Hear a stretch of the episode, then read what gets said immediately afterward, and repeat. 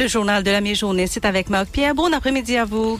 Bon après-midi, euh, Couchier, bon après-midi à tous. On démarre avec les titres de ce journal.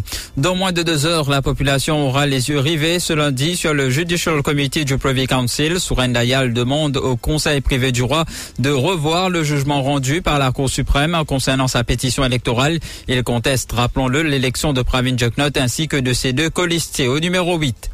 Les arguments de Souren Dayal se reposent essentiellement sur des pratiques de fraude électorale. Dans le reste de l'actualité, contestation du CP contre la libération conditionnelle de Bruno Lorette. Si le commissaire de police perd cette affaire, il se pourrait qu'il se tourne vers le Privy Council 10 mètres. Après avoir obtenu un ordre de la Cour ce matin, Vimen Sabapati se rendra dans l'après-midi à l'IPCC pour porter plainte concernant certains aspects de son arrestation. Saisie d'armes et de munitions à quatre bornes, Ratish Soklol retrouve la liberté conditionnelle. C'est la gronde dans les pharmacies de l'île. Certains médicaments ne sont plus importés depuis quelque temps, provoque des pénuries. À l'étranger, aux États-Unis, l'état d'urgence décrété dans l'État de New York après des inondations.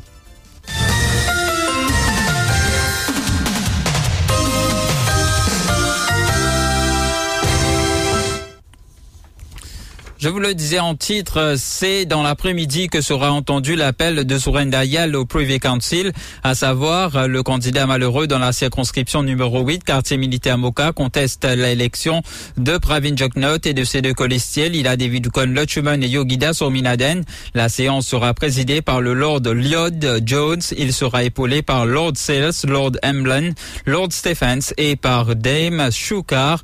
Vous pourrez suivre en direct le déroulement de cette affaire sur site du Judicial Committee of the Privy Council à partir de 14h heure de Maurice. Et le Privy Council décidera s'il va maintenir ou annuler la décision de la Cour suprême de Maurice. Celle-ci a rejeté, rappelons-le, la pétition électorale presque quatre ans après les dernières législatives. Quels sont les arguments principaux de Souren Dayal dans sa pétition électorale? On fait le point avec Namrata Dilchand. À travers sa pétition électorale, Souren Dayal, membre du Parti travailliste, demande à ce que l'élection des trois élus de la circonscription numéro 8, Moka quartier militaire, soit invalidée. L'argument principal qu'il évoque est la fraude électorale. Il soutient premièrement son argument de fraude électorale par l'annonce de Pravin Jagnut de revoir à la hausse sa pension de vieillesse à 13 500 roupies d'ici 2024. Le candidat battu du Parti travailliste s'est aussi appesanti dans sa pétition sur la promesse de Pravin Jagnut de payer une prime aux policiers, aux pompiers et aux gardiens de prison. Il évoque aussi la mise en application des recommandations du Pew Research Bureau aux fonctionnaires en avance. Surendaya s'est aussi penché sur la promesse de rembourser les détenteurs du plan Super Cashback Gold de la BAI ainsi que ceux de la Brahma Asset Management. Il a aussi dénoncé l'utilisation de la Mauritius Broadcasting Corporation durant la campagne électorale de 2019. Pour Surendayal, il y a eu un deal entre Pravin Jugnut et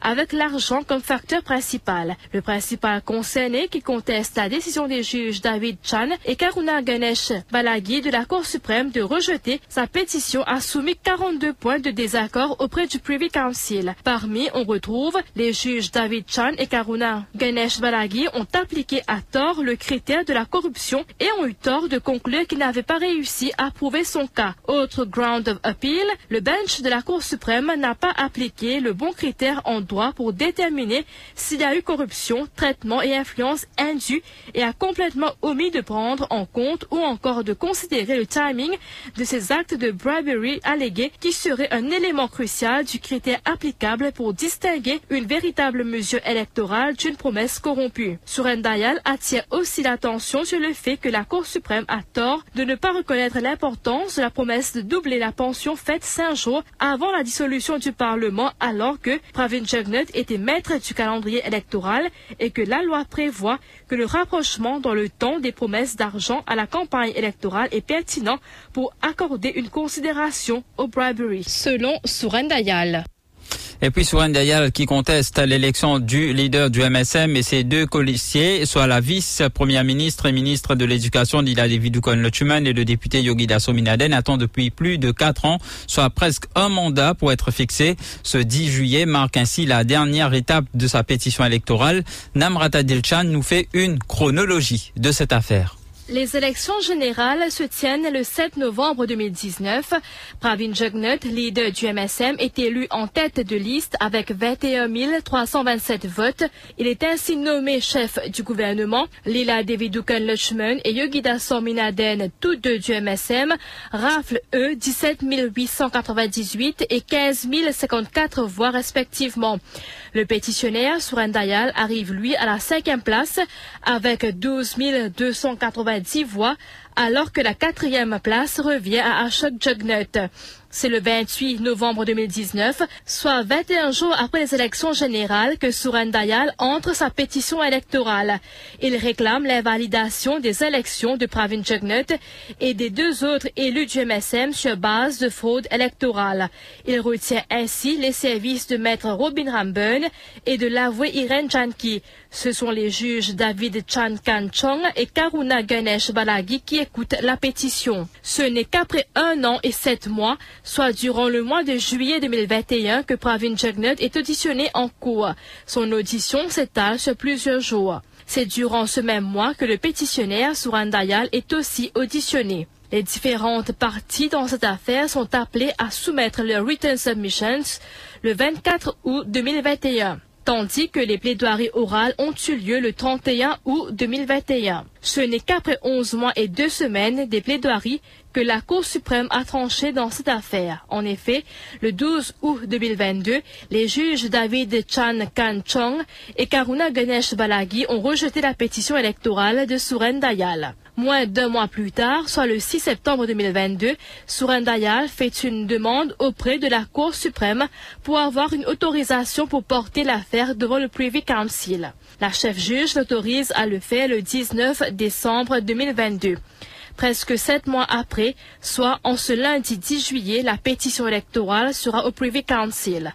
Le Privy Council devrait rendre son jugement dans un délai maximal de six semaines. Contestation du CP contre la libération sous caution de Bruno Lorette. L'affaire a une nouvelle fois été appelée ce lundi devant la chef juge Rihanna Mungli Goulboul. Dans une déclaration à la presse à sa sortie du tribunal, l'homme de loi de Bruno Lorette a indiqué que son client a déposé un second affidavit en cours aujourd'hui en réponse au cinquième affidavit du commissaire de police datant du 26 mai. Les représentants légaux du CP, indiquent-ils, ont demandé plus de temps pour étudier le document et ainsi d'y répondre toujours à travers un nouvel affidavit. De Delou ajoute que si le CP perd cette affaire en Cour suprême, il se pourrait qu'il ait recours au Privy Council. Pour lui, cette affaire pourrait faire jurisprudence. On l'écoute. Nous nous nous déjà affidavit. Aujourd'hui, nous reply sur affidavit réponse le 26 mai. Je pense, moi, personnellement, qu'il pour une jolie case pour faire jurisprudence dans le sens qui est-ce que tout sens provisoire tombe sous l'autorité commissaire de police et que DPP pas un droit d'intervenir le source provisoire et est-ce que tous les main charges, les formal charges, saisissent exclusivité bureau DPP et que la police pas rentre là-dedans?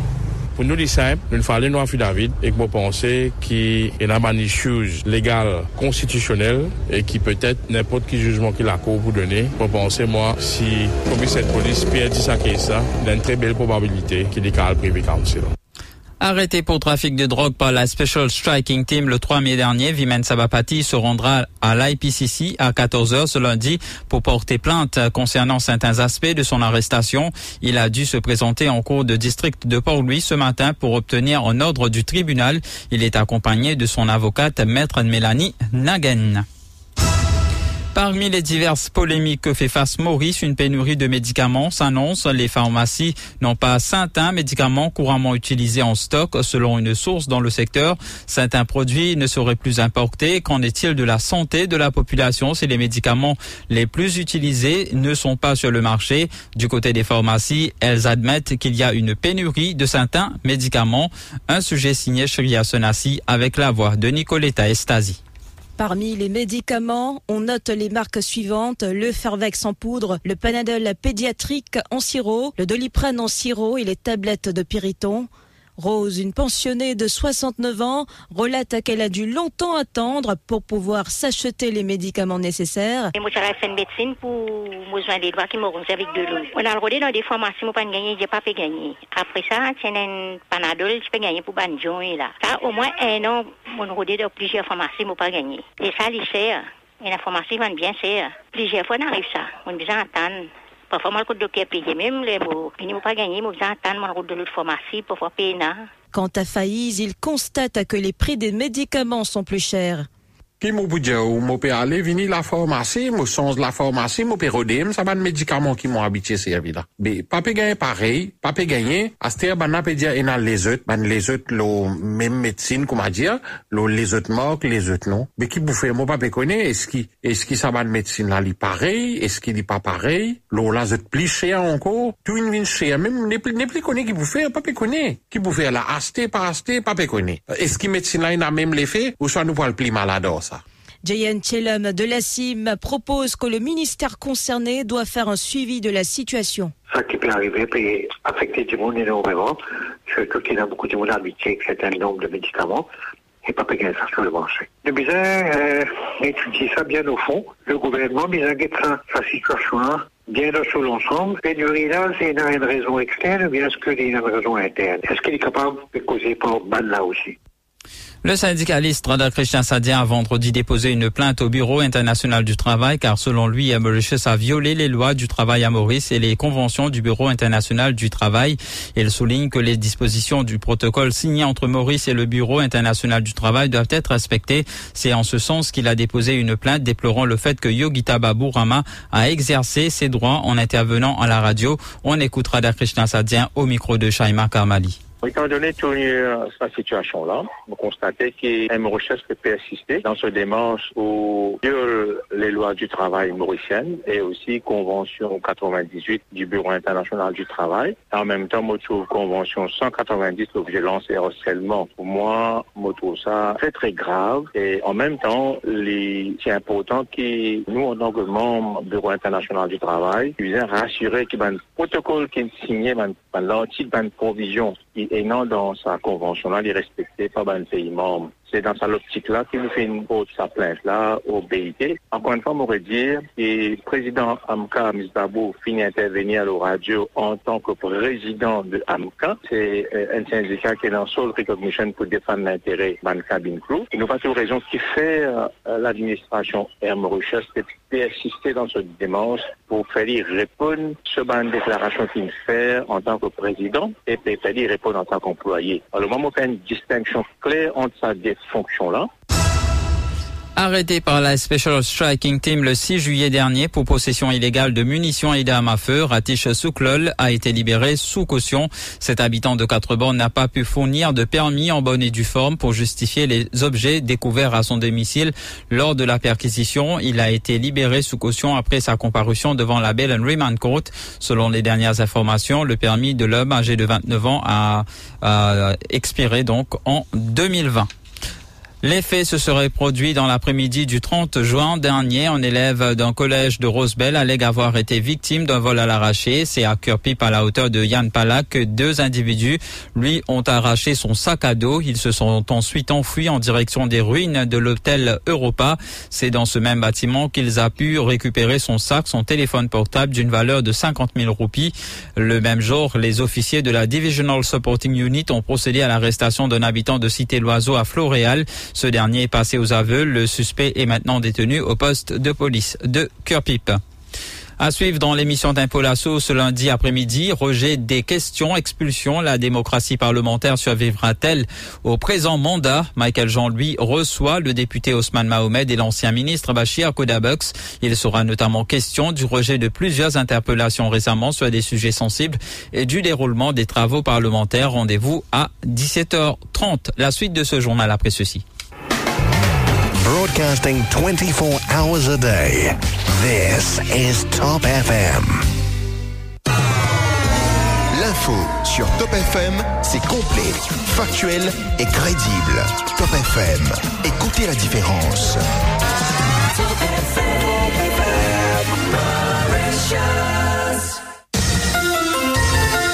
Give us three minutes and we'll give you the world.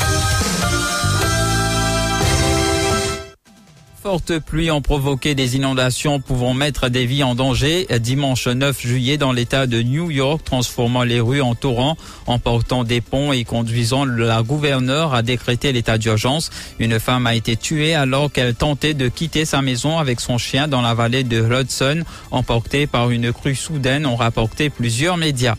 Les forces armées mexicaines prennent le contrôle du principal aéroport de la capitale et le gouvernement prévoit de donner aux militaires les commandes de près d'une dizaine d'autres aéroports au pays alors que le président s'attaque à la corruption et à la mauvaise gestion. Depuis euh, son élection en 2018, le président Andrés Manuel López Obrador a confié aux forces armées en large éventail de tâches non traditionnelles, suscitant ainsi des inquiétudes quant à la séparation entre l'armée et la vie civile. Un nouvel aéroport a été construit pour l'armée à l'extérieur de Mexico il y a un an au coût de 4,1 milliards de dollars. Il est géré par les militaires mais peu utilisé. Les liaisons aériennes entre la Libye et l'Italie reprendront à l'automne euh, après une interruption de près d'une décennie annoncée dimanche. Le chef du gouvernement libyen basé à Tripoli est reconnu par l'ONU, mais l'ambassade d'Italie à Tripoli a indiqué sur Twitter que le chef de l'autorité italienne de l'aviation civile euh, en visite en Libye a discuté hier avec des responsables libyens de la reprise prochaine des vols directs entre les deux pays sans autre précision. On passe au rappel des titres.